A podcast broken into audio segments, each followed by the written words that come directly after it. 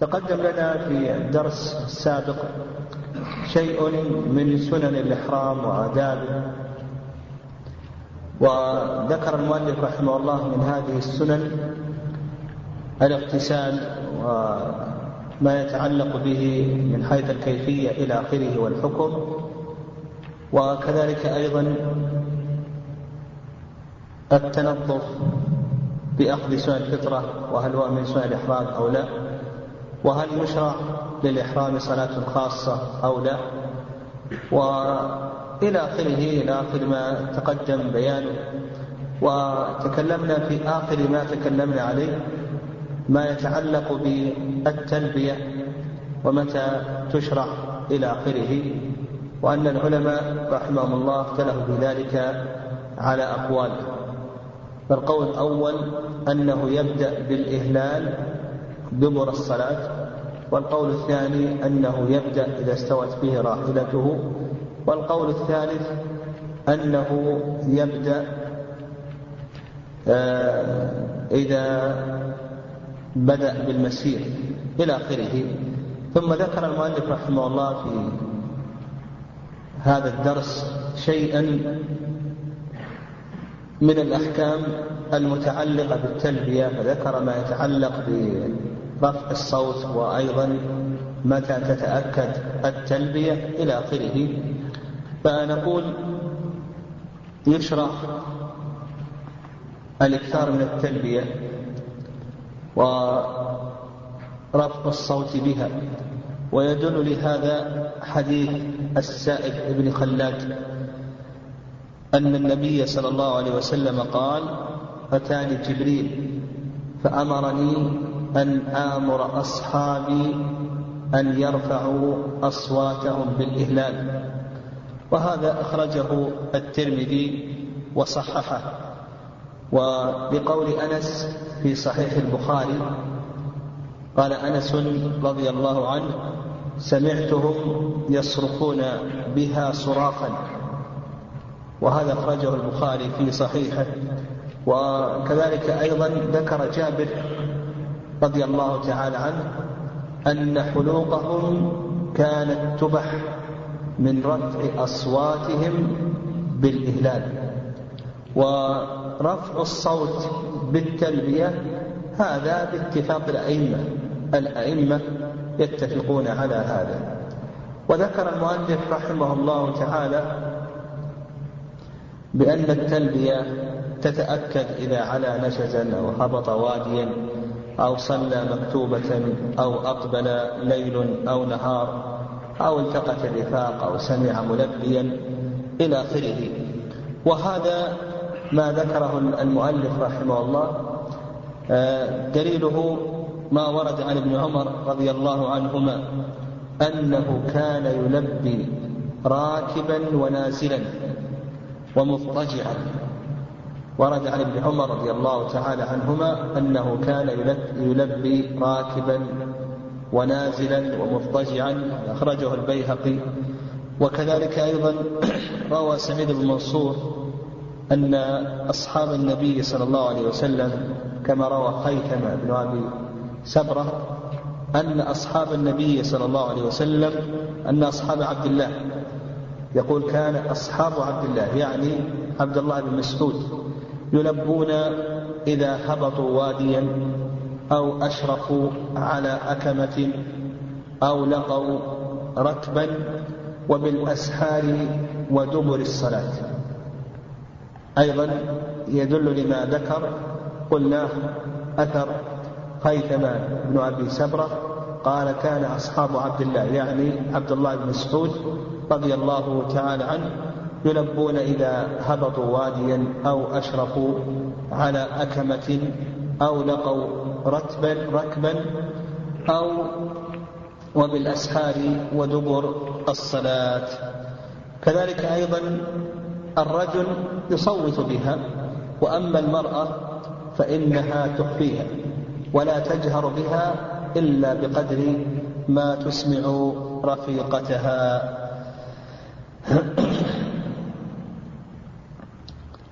لأن أمر المرأة مبني على الحشمة والحياء والستر.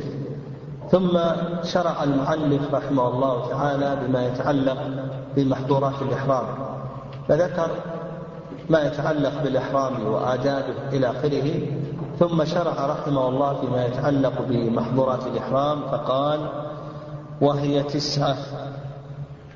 قول المؤلف رحمه الله تعالى، وقبل ذلك محظورات الإحرام. ما معنى المحظورات؟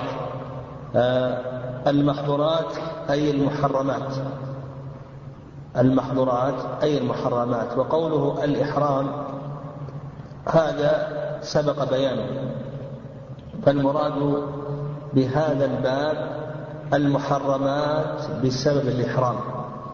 وتقدم أن ذكرنا أن المحرم إذا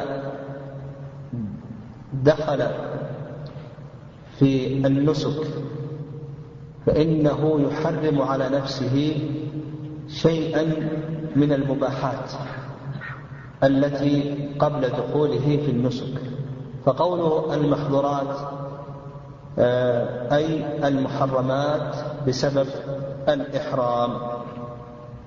والحكمة من تحريم هذه الأشياء على المحرم هي البعد عن الترفه، وتربية النفس على التقشف، والاتصاف بصفة الخاشع، ولكي يتذكر بتجرده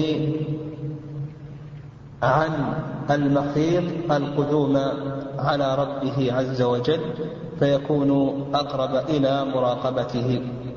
وكذلك أيضا من الحكم استكمال العبادة في جميع البدن، استكمال العبادة في جميع البدن. ومن الحكم أيضا أن الإنسان إذا أحرم فإنه ينبه نفسه أنه في عبادة لا ينبغي له أن يشتغل إلا بها. ثم قال المؤلف رحمه الله: وهي تسعة، يعني أن محظورات الإحرام تسعة أشياء. وقوله تسعة هذا الحصر بناء على استقراء العلماء رحمهم الله، فإن العلماء رحمهم الله استقروا هذه المحظورات، استقروا الأدلة، فتلخص لهم من الأدلة أنها تسعة محظورات، وسيأتي إن شاء الله بيانها.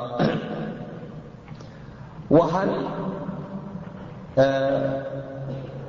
فعل شيء من هذه المحظورات محرم أو ليس محرم؟ يعني هل يأثم الإنسان إذا فعل شيئا من هذه المحظورات أو لا يأثم؟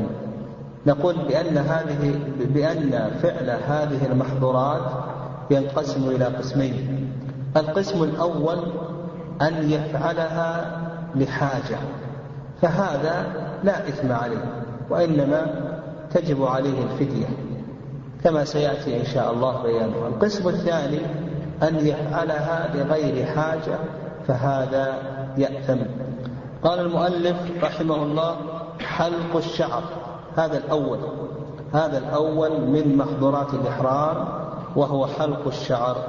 وظاهر كلام المؤلف رحمه الله أن حلق الشعر من جميع البدن أنه من محظورات الإحرام، أن حلق الشعر من جميع البدن أنه من محظورات الإحرام، سواء حلقه من الرأس أو حلقه من أماكن من الأماكن التي يشرع أخذ الشعر منها كسنن الفطرة، كقص الشارب ونتف الإبط وحلق العانة، أو حلقه من بقية البدن. واستدلوا على ذلك بقول الله عز وجل: ولا تحلقوا رؤوسكم حتى يبلغ الهدي محله. فقالوا أن الله عز وجل نص على حلق الرأس، وألحق بقية الشعر بحلق بالرأس، وهذا قول الأئمة، يعني الأئمة يتفقون على ذلك، يعني جمهور أهل العلم رحمهم الله يتفقون على أن حلق الشعر من جميع البدن، سواء كان من الرأس أو من بقية البدن، أنه من محظورات الإحرام، وإن كانوا يختلفون في تحديد المحظور ما هو المحظور. المهم أنهم يتفقون من حيث الجملة أن حلق الشعر يشمل كل البدن ولا يختص ذلك لا يختص ذلك بالرأس. والرأي الثاني وهو رأي بن حزم رحمه الله أن حلق البدن الذي أن حلق الشعر الذي هو محظور من محظورات الإحرام إنما هو حلق شعر الرأس فقط، أما أخذ الشعر من بقية البدن فإنه ليس من محظورات الإحرام، لأن النص إنما ورد في النص إنما ورد في شعر الرأس فقط. والقول بأن النص إنما هو إنما ورد في شعر الرأس فقط هذا غير مسلم، فإن الله عز وجل قال: ثم ليقضوا تفثهم وليوفوا نذورهم وليطوفوا بالبيت العتيق. وقضاء التفث قضاء التفث هذا إنما يكون يوم النحر عند التحلل، وقد فسره جمع من العلماء، فسر التفث كمحمد بن كعب وغيره أن قضاء التفث المراد به حلق العانة ونتك الإبط والأخذ من الشارب وقص الأظفار.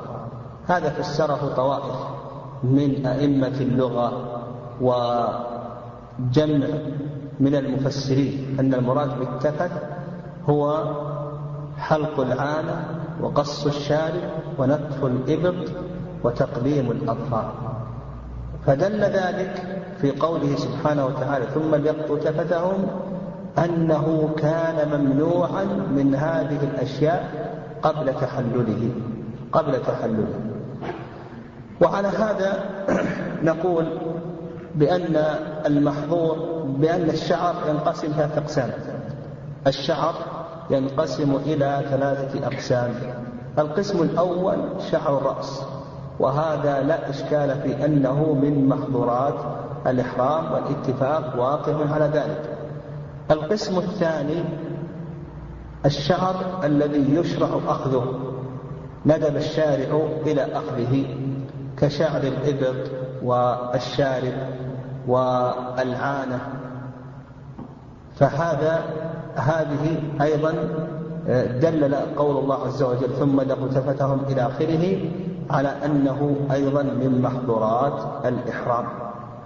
القسم الثالث الشعر من بقية البدن، فهذا لا دليل على أنه من محظور من محظورات الإحرام، لكن الأولى والأحسن بالمسلم أن يترك ذلك الأحسن والأولى بالمسلم أن يترك ذلك، لأنه كما سبق أن الأئمة رحمهم الله الأئمة الأربعة كلهم يتفقون على أنه من محظورات الإحرام، وإن كانوا يختلفون في شيء من التفاصيل.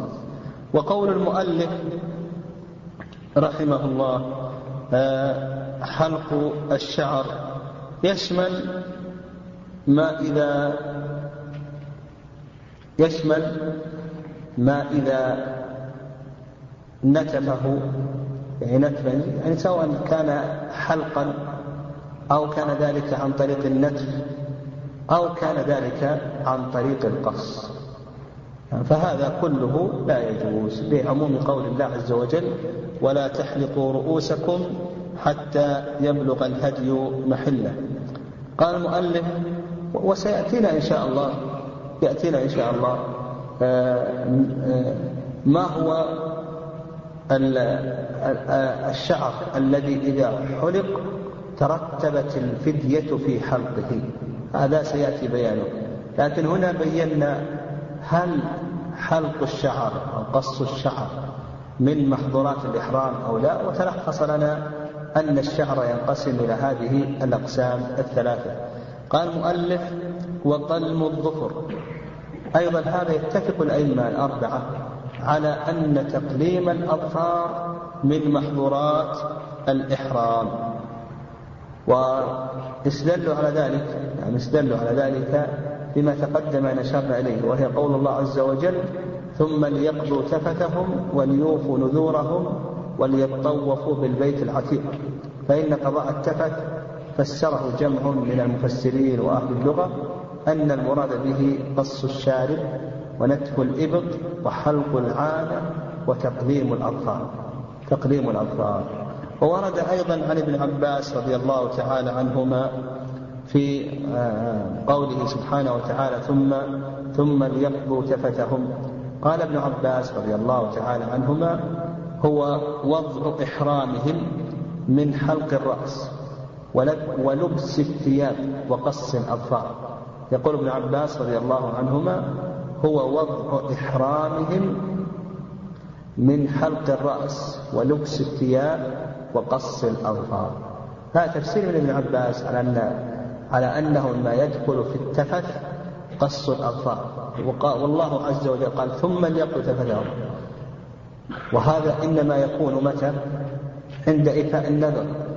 ومتى يكون إيفاء النذر؟ يكون إيفاء النذر يوم العيد، لأن الإنسان إذا أحرم يكون كأنه نذر إتمام هذا النسك.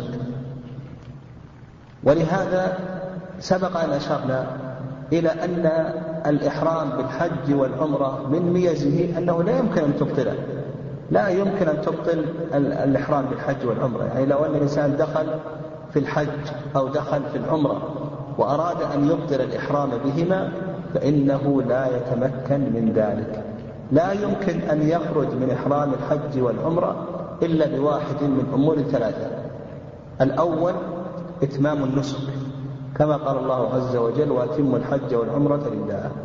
والثاني الردة عن دين الإسلام. والثالث الإحصار والثالث الإحصار ما عدا ذلك ما يمكن. ولهذا تأسف أن تجد بعض الناس يذهب ثم يجد مشقة أو زحاما ثم يقول: أبطلت الإحرام، ورجع يلبس ثياب إلى آخره. هنا لا يبطل إحرام، لا يزال محرما، وكونه لبس الثياب ورفض الإحرام الإحرام لا يرتفض ولا يمكن أن يخرج إلى آخره إلا بواحد من هذه الأمور الثلاثة. ولهذا سماه الله عز وجل نذرا. الله عز وجل يقول: وأتموا الحج والعمرة لله. المهم أن أن إيفاء النذر، يعني هذا الذي لما دخل في نسك الحج أو نسك الحج إيفاؤه للنذر إنما يكون يوم النحر، لأن يوم النحر به يحصل التحلل التحلل الأول، وقد يتحلل الإنسان التحلل الثاني. فإذا حصل التحلل الأول يقضي تفته، يحلق عانته، يقص شاربه، ينتف إبطه، يقص أظفاره، فدل على أنه كان ممنوعا من هذه الأشياء. والرأي الثاني رأي الظاهرية، قالوا بأن قص الأظفار هذا ليس من محظورات الإحرام، فلا بأس أن الإنسان يقص أظفاره، أظفار يده أو أظفار رجله إلى آخره، وأن هذا ليس من محظورات الإحرام. لكن ما ذهب إليه جماهير أهل العلم رحمه الله قلنا بأن الأئمة يتفقون على ذلك هو الأقرب، فالأقرب أن الإنسان يترك قص أظفاره كما ذكرنا من دليلهم. قال: ففيه ثلاثة منها دم، وفي كل واحد مما دونه مد طعام وهو ربع صاع. يقول مالك رحمه الله في ثلاثة أظفار دم، يعني إذا قلم ظفرا أو بعض ظفر فهذا يجب عليه أن يطعم مسكينا، فإذا قلم ظفرين فإنه يجب عليه أن يطعم مسكينين، فإذا قلم ثلاثة أظفار فإنه يجب عليه الدم. والمراد قولهم بالدم، المراد بالدم هنا يعني فدية الأذى. وما هي فدية الأذى كما سيأتينا إن شاء الله؟ فدية الأذى أنه مخير، فدية الأذى أنه مخير بين أن يصوم ثلاثة أيام أو أن يطعم ستة مساكين أو أن يذبح شاة. والشاة أيضا مخير بين أمور أربعة، إما سبع بدنة أو سبع بقرة أو ثني معز أو جذع بقر. فقوله قولهم رحمه الله إذا قلم هذا الفار يجب عليه دم إلى آخره، هذا كما أشرنا إلى أن المراد بالدم المراد به هنا فدية الأذى، وفدية الأذى مخير بين أن يطعم ست مساكين أو يصوم ثلاثة أيام. كونه يصوم، بعض الناس قد يكون الصيام عليه سهل، قد يكون الصيام عليه سهلا، أيضا إطعام ست مساكين قد يكون أسهل إلى آخره. ذبح الشاة مخير بين واحد من أمور أربعة سبق أن بيناها. أيضا بالنسبة للشعر يقولون إذا حلق شعرة فعليه أن يطعم مسكينا، فإذا حلق شعرتين فعليه أن يطعم مسكينين، فإذا حلق ثلاث شعرات فعليه أن يطعم آه نعم عليه دم فدية أذى. المراد بالدم هو فدية أذى، وهذا هو المشهور من مذهب الإمام أحمد ذكره المؤلف رحمه الله، وهو أيضا آه مذهب الشافعي رحمه الله تعالى. والرأي الثاني الرأي الثاني أنه لا تلزم الفدية إلا إذا حلق من رأسه ما يحصل به إماطة الأذى، إذا حلق من رأسه ما يحصل به إماطة الأذى فإنه تلزمه الفدية. ودليل ذلك عن دليل ذلك قصة كعب، قول الله عز وجل ففدية من صيام أو صدقة أو نسك، فمن كان منكم مريضا أو به أذى من رأسه ففدية من صيام أو صدقة أو نسك. وهذه الآية نزلت في من؟ في كعب بن عجرة رضي الله تعالى عنه، لما حمل إلى النبي صلى الله عليه وسلم والقمل يتناثر على وجهه، فأمره النبي عليه الصلاة والسلام أن يحلق رأسه وأن يخرج الفدية، فدية من صيام أو صدقة أو نسك، إما صيام ثلاثة أيام أو صدقة يطعم كل مسكين نصف صاع، أو نسك أن يذبح شاة. هو مخير بين هذه الأمور بين هذه الأمور الثلاثة. فإذا حلق ما يحصل به إماطة الأذى فإنه يجب تجب عليه الفدية. أما ما حلق أما إذا حلق دون ذلك فإن الفدية لا تجب عليه. ولهذا ثبت في صحيح البخاري أن النبي صلى الله عليه وسلم احتجم احتجم وهو محرم. ولا شك أن الإنسان إذا احتجم فإنه سيأخذ شيئا من شعره، ولم يرد أن النبي عليه الصلاة والسلام أخرج في ذلك فدية. وعلى هذا نقول نقول عندنا فرق، انتبه، فرق بين الحكم الوضعي والحكم التكليفي. الحكم التكليفي التحريم، تقول ماذا؟ نقول بأنه يحرم على الإنسان أن يأخذ ولو شعرة واحدة، يعني من رأسه، لأن الله عز وجل قال ولا تحلقوا رؤوسكم حتى يبلغ الهدي محله، والنهي يتعلق بجميع أفراد المنهي عنه. لكن بالنسبة للحكم الوضعي، بالنسبة للفدية، متى تجب الفدية؟ ما ترتب الفدية؟ نقول لا ترتب الفدية إلا إذا حلق من شعره ما تحصل به إماطة الأذى، كما قال الإمام مالك رحمه الله ما يحصل به إماطة الأذى أو الترفه، فإذا حصل ذلك فلزمت الفدية، كما في قصة كعب بن عجرة رضي الله تعالى عنه. أما لو حلق شعرة شعرتين عشر إلى آخره ما يحصل به إماطة الأذى فنقول هنا لا دليل على الفدية. المؤلف يقول إذا حلق شعرة فعليه دم، حلق شعرتين عليه إطعام مسكين، حلق شعرتين عليه نطعم مسكينين، حلق ثلاثا هنا ترتبت عليه الفدية. لكن الصحيح نقول يفرق بين الحكم التكليفي والحكم الوضعي. الحكم التكليفي نقول بأن النهي يتعلق بجميع أفراد المنهي عنه، ولا يكون الإنسان ممتثلا لا يكون الإنسان ممتثلا النهي حتى يترك جميع أفراد المنهي عنه. هذا بالنسبة للتحريم. أما بالنسبة للحكم الوضعي وما يتعلق بالفدية إلى آخره، فقد دل عليه الدليل أنه إذا حلق من رأسه ما تحصل به إماطة الأذى فإن الفدية ترتب عليه. أيضا بالنسبة لتقديم الأظفار، يعني بالنسبة لتقديم الأظفار فرق بين الحكم التكليفي والحكم الوضعي. إذا قلنا بالنسبة لأن تقديم الأظفار من محظورات الإحرام كما قال جماهير أهل العلم وكما ذكر مدعى ذلك، فهذا حكم تكليفي وأنه يحرم على الإنسان أن يأخذ هذه الأشياء إذا كان لغير حاجة. لكن الفدية هل وجب في ذلك فدية؟ هل دل دليل على وجود فدية في تقديم الأظفار؟ نقول بأنه لم يرد في ذلك دليل. لكن لا بد أن نفرق بين ما يتعلق بالحكم التكليفي وبين ما يتعلق بالحكم الوضعي وهو الفدية. قال مد طعام وهو ربع صاع. قال وإن خرج في عينه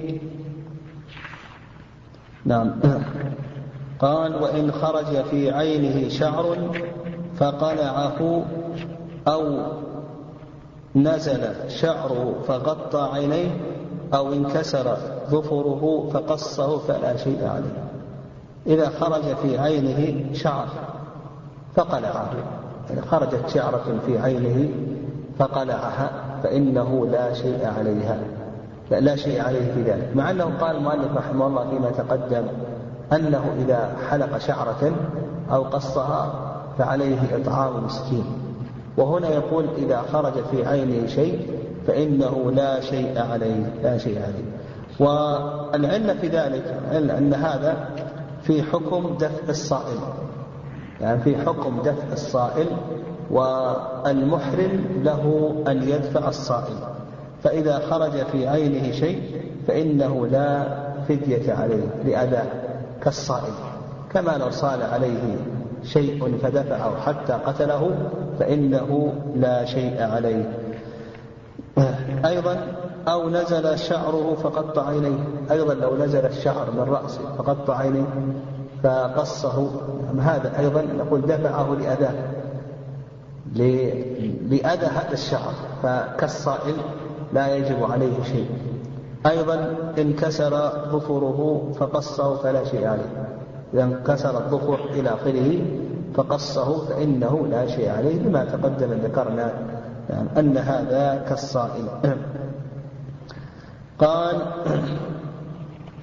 آه الثالث، قل مؤلف رحمه الله الثالث لبس المخيط إلا أن لا يجد إزارا فليلبس سراويل أو لا يجد نعلين فليلبس خفين ولا فدية عليه. هذا المحظور الثالث من محظورات الإحرام وهو لبس المخيط لبس المخيط وتقدم أن ذكر المؤلف رحمه الله المحظور الأول وهو حلق الشعر، وبينا ما المراد بالشعر الذي يمنع من حلقه والشعر الذي يباح حلقه. ثم ذكر المؤلف رحمه الله المحظور الثاني وهو تقديم الأظفار، ثم بعد ذلك شرع في المحظور الثالث وهو لبس المخيط. ودليل ذلك حديث ابن عمر رضي الله تعالى عنهما أن النبي صلى الله عليه وسلم سئل ما يلبس المحرم، فقال عليه الصلاة والسلام لا يلبس القمص ولا العمائم ولا السراويلات ولا البرانس ولا الخفاف إلا أحد لا يجبر عليه فليلبس الخفين إلا أحد لا يجد عليه فليلبس الخفين وليقطعهما من أسفل الكعبين، ولا تلبس شيئا من الثياب مسه زعفران أو ورس. وهذا الحديث في الصحيحين، وأيضا في سنن البيهقي ولا القبع، في سنن البيهقي ولا القبع. فعندنا حديث ابن عمر رضي الله تعالى عنهما أن النبي صلى الله عليه وسلم سئل ما يلبس المحرم فقال لا يلبس القمص ولا العمائم ولا السراويلات ولا البرانس ولا الخفاف إلا أحد لا يجد نعلين فليلبس الخفين وليقطعهما من أسفل الكعبين ولا ثوبا مسه زعفران أو ورس. وقول المؤلف رحمه الله لبس المخيط، هذه اللفظة لم ترد في السنة، لم يرد عن النبي عليه الصلاة والسلام أنه قال لا يلبس المحرم المخيط، وإنما عبر بها بعض العلماء فتلقاها العلماء عالما عن عالم. وهذه اللفظة أوقعت بعض الناس في شيء من الإشكال، فتجد أن كثيرا من عامة الناس يسأل عن الثوب، ثوب الإحرام إذا كان فيه شيء من الخياطة هل يجوز أن يلبسه أو لا يجوز أن يلبسه، ويسأل أيضا عن النعل إذا كان فيها شيء من الخياطة، يظن أن المراد بالمخيط هو تلك الخيوط الموجودة المغروزة. لا، ليس كذلك، لكن ذكر العلماء رحمهم الله ضابط المخيط أنه ما صنع على قدر العضو، يعني كل ما صنع على قدر العضو أو على قدر البدن بحيث يحيط به، إما بخياطة أو بنسج أو غير ذلك. فالمراد بالمخيط هو ما صنع على قدر العضو أو على قدر البدن بحيث يحيط به، هذا المراد. وليس المراد هو وجود خيوط في اللباس الذي يلبسه المحرم.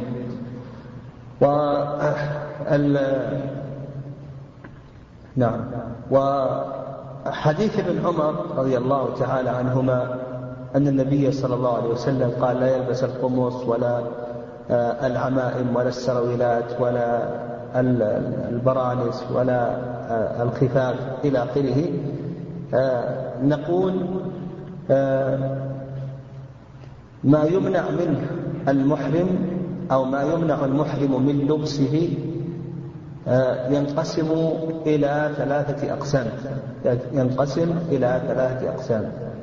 القسم الأول ما كان منصوصا عليه، يعني جاء النص عليه في السنة، فنقول هذا لا إشكال في أن المحرم ليس له أن يلبسه، والنبي عليه الصلاة والسلام نص على القمص ونص على السراويلات والعمائم والبرانس والخفاف، هذه نص عليها النبي عليه الصلاة والسلام. وكما قلنا أيضا في حديث في سنن البيهقي والقباء في حديث يعلى بن أمية الجبة إلى آخره. فما كان منصوصا عليه هذا يمنع منه، هذا القسم الأول. القسم الثاني ما كان في معنى المنصوص عليه، إذ إن الشريعة لا تفرق بين المتماثلات، فهناك أشياء في معنى هذه الأشياء، فما كان في معنى هذه الأشياء أيضا يكون ممنوعا، مثل الكوت، يعني مثل الكوت هذا يمنع منه المحرم، ومثل الفانيلة هذا أيضا يمنع منه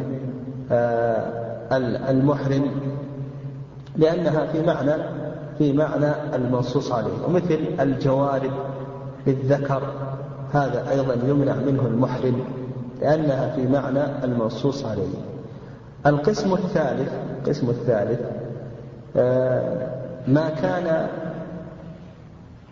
ليس في معنى المنصوص عليه أو مترددا، فنقول الأصل في ذلك الحل، الأصل في ذلك الحل ما ليس في معنى ما نص عليه النبي صلى الله عليه وسلم أو كان مترددا بين أن يكون منصوصا عليه أو ويكون غير منصوص عليه، يعني لا يظهر إلحاقه، فهذا نقول الأصل في ذلك الحل. وهذا يدخل فيه أشياء كثيرة مثل الساعة والنظارة، نظارة العين والساعة والخاتم، هذه ليست في معنى المنصوص عليه، ليست في معنى الثياب والسراويل وإلى آخره،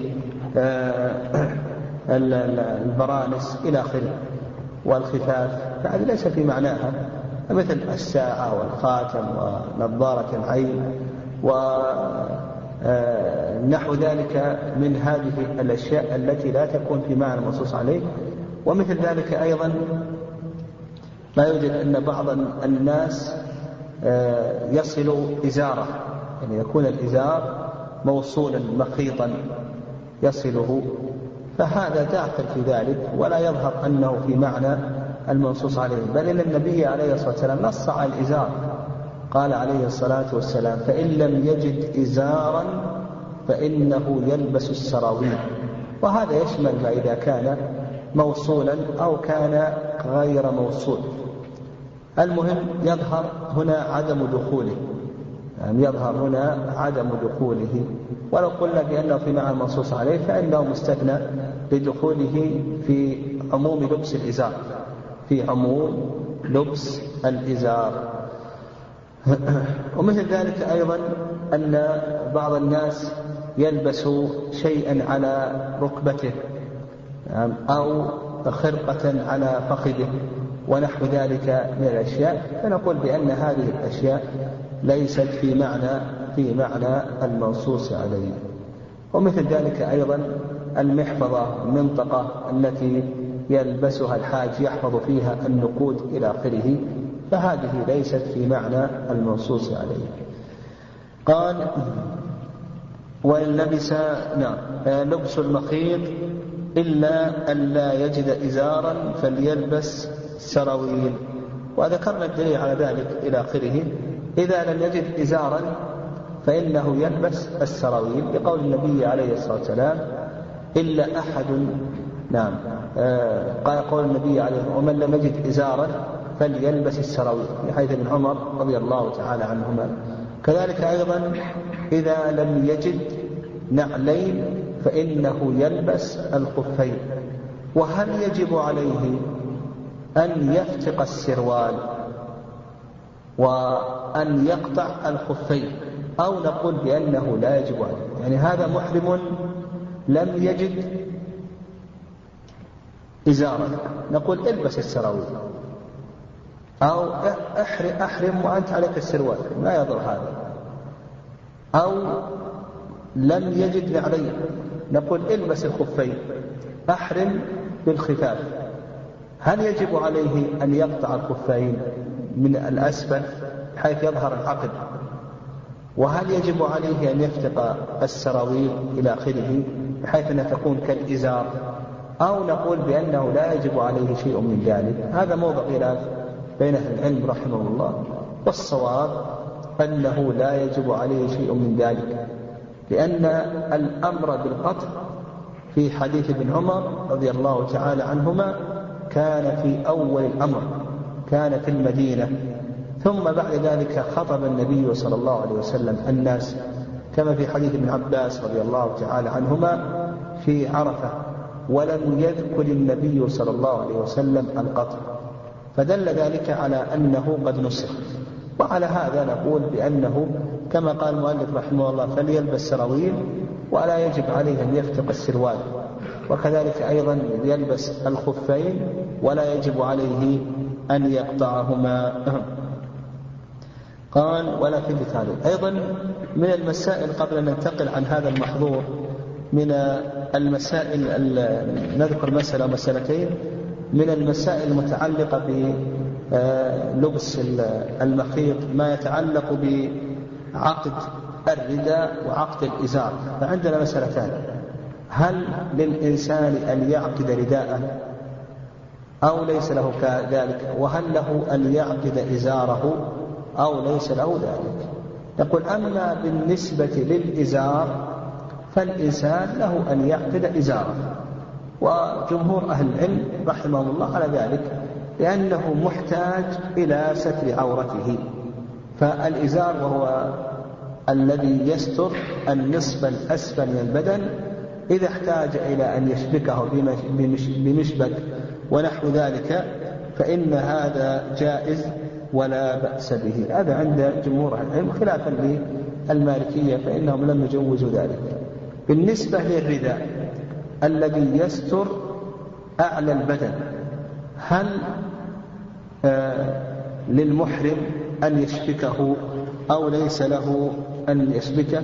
جمهور أهل العلم على أنه ليس له أن يشبكه. يعني جمهور أهل العلم رحمهم الله قالوا بأنه ليس له أن يشبكه، يعني يشبك الرداء، يضع مشبك على الرداء. وعند الحنفية واختار الشيخ الإسلام ابن تيمية رحمه الله أن له ذلك، له أن يشبك الرداء، وهذا هو الصحيح. فنقول الإزار له أن يشبكه، يعني الإزار له أن يشبكه لحاجته إلى ستر العورة، فإذا احتاج أن يشبكه مشبك مشبكين ثلاثة إلى آخره، يقول هذا لا بأس. لكن بالنسبة للرداء، بالنسبة للرداء لا بأس أن يشبكه، لكن لا يكثر من ذلك، لأنك يعني تجد أن بعض الناس يكثر من شبك الرداء ويضع مشابك كثيرة إلى آخره. فنقول بأن هذا الأولى والأحسن ترك ذلك، ويقتصر على مشبك واحد، لأنه كما أسلفنا أن جمهور أهل العلم رحمهم الله يمنعون من شبك الرداء. كذلك أيضا المسألة الأخيرة، لا بأس أن المحرم يلبس النعلين سواء كان رجلا أو امرأة. المرأة لها تلبس الجوارب ولها تلبس الخفاف إلى آخره، فرق بين إحرام المرأة وإحرام الرجل كما سيأتينا إن شاء الله. لكن بالنسبة للرجل له أن يلبس النعلين، لكن ليس له أن يلبس الجوارب. الجوارب ليس له أن يلبس الجوارب، جوارب الجوارب في الرجلين أو الجوارب في اليدين إلى آخره.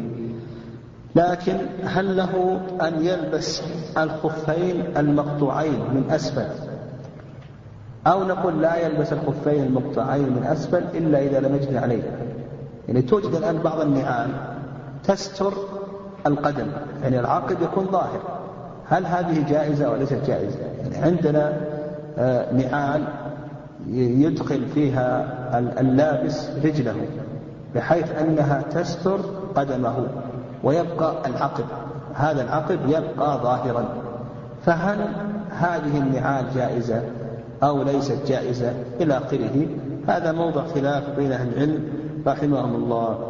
فالمشهور عند الحنفية رحمهم الله أن هذا جائز ولا بأس به، وعند المالكية والشافعية أن هذا غير جائز، يعني أن هذا غير جائز. والأقرب في هذا الأقرب في هذا الجواز، لأن النبي صلى الله عليه وسلم جعل هذه الخفاء بمنزلة بدل عن النعال. جعل النبي عليه الصلاة والسلام هذه جعل خف المقطوع بدل عن النعل، فدل ذلك على أن النعل المشبه لهذا الخف بحيث أنه يستر القدم أن هذا جائز ولا بأس به. ثم قال المؤلف رحمه الله: الرابع تغطية الرأس والأذنان منه.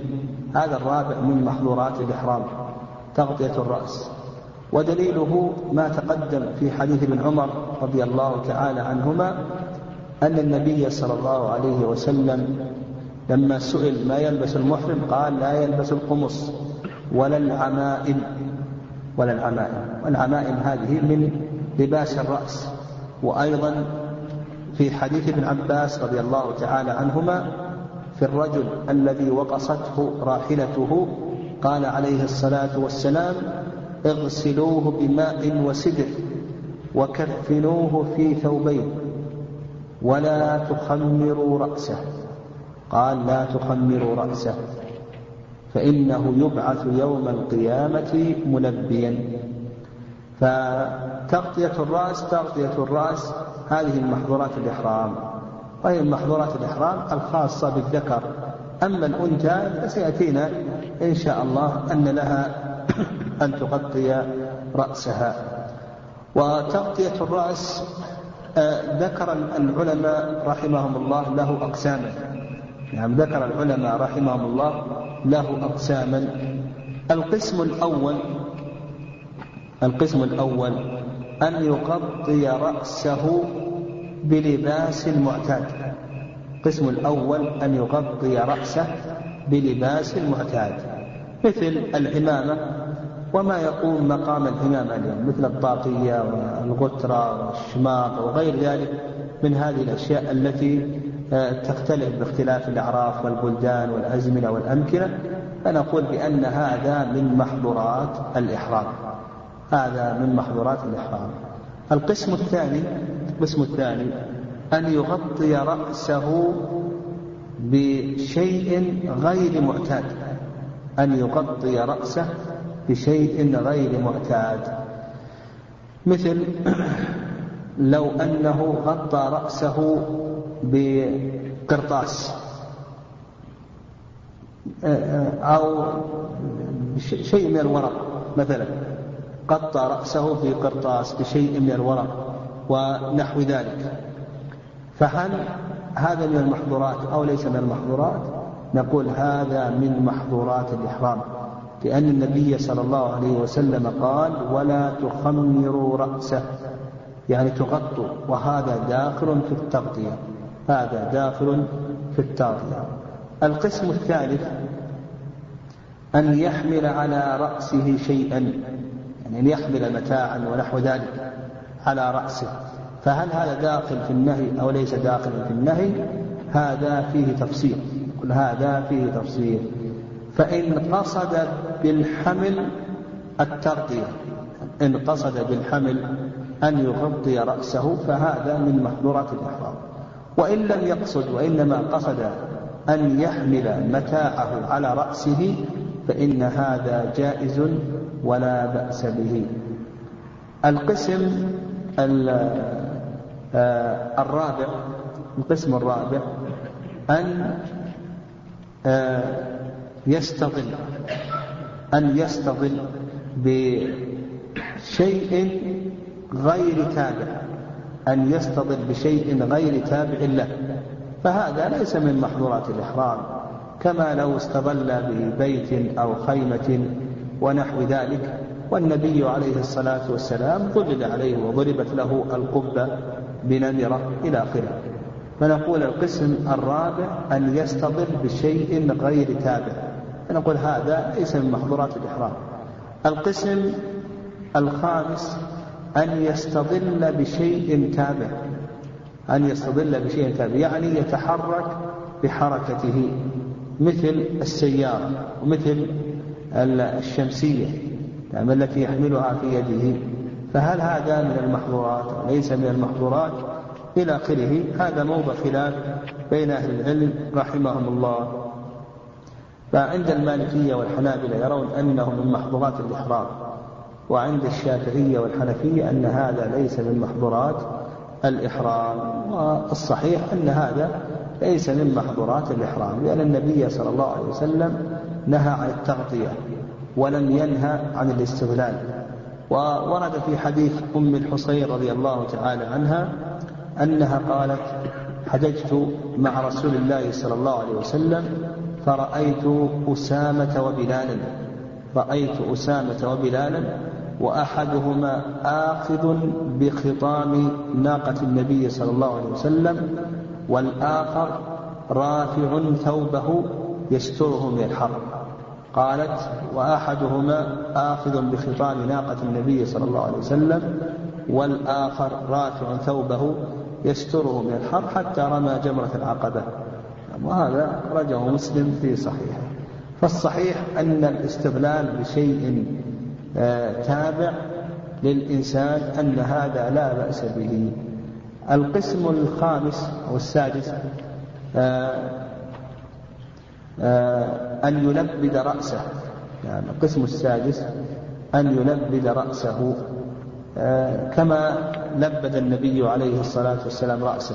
لو لبد رأسه بشيء من الصمغ أو العسل أو نحو ذلك لكي يجتمع ولا يتشعث نحو ذلك، فإن هذا لا بأس به.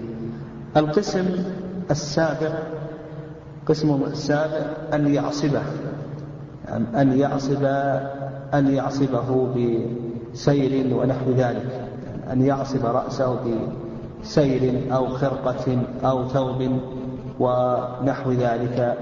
فإن العلماء رحمهم الله يقولون بأنه داخل في تغطية الرأس، لأن النبي عليه الصلاة والسلام نهى عن تغطية الرأس، والنهي يتعلق بجميع أفراد المنهي عنه كما تقدم.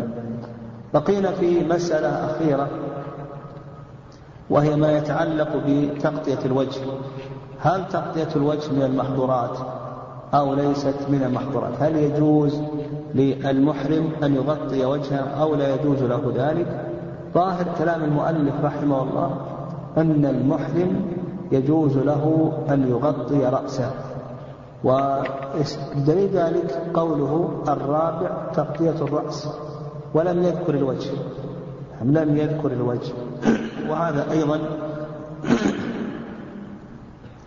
قول الشافعي، يعني أن المحظور هو تغطية الرأس، أما بالنسبة للوجه فإنه لا بأس أن يغطى. واستدلوا على ذلك بحديث ابن عباس رضي الله تعالى عنهما في الذي وقصته راحلته، فإن النبي صلى الله عليه وسلم قال لا تخمروا رأسه، يعني هكذا في الصحيحين لا تخمروا رأسه.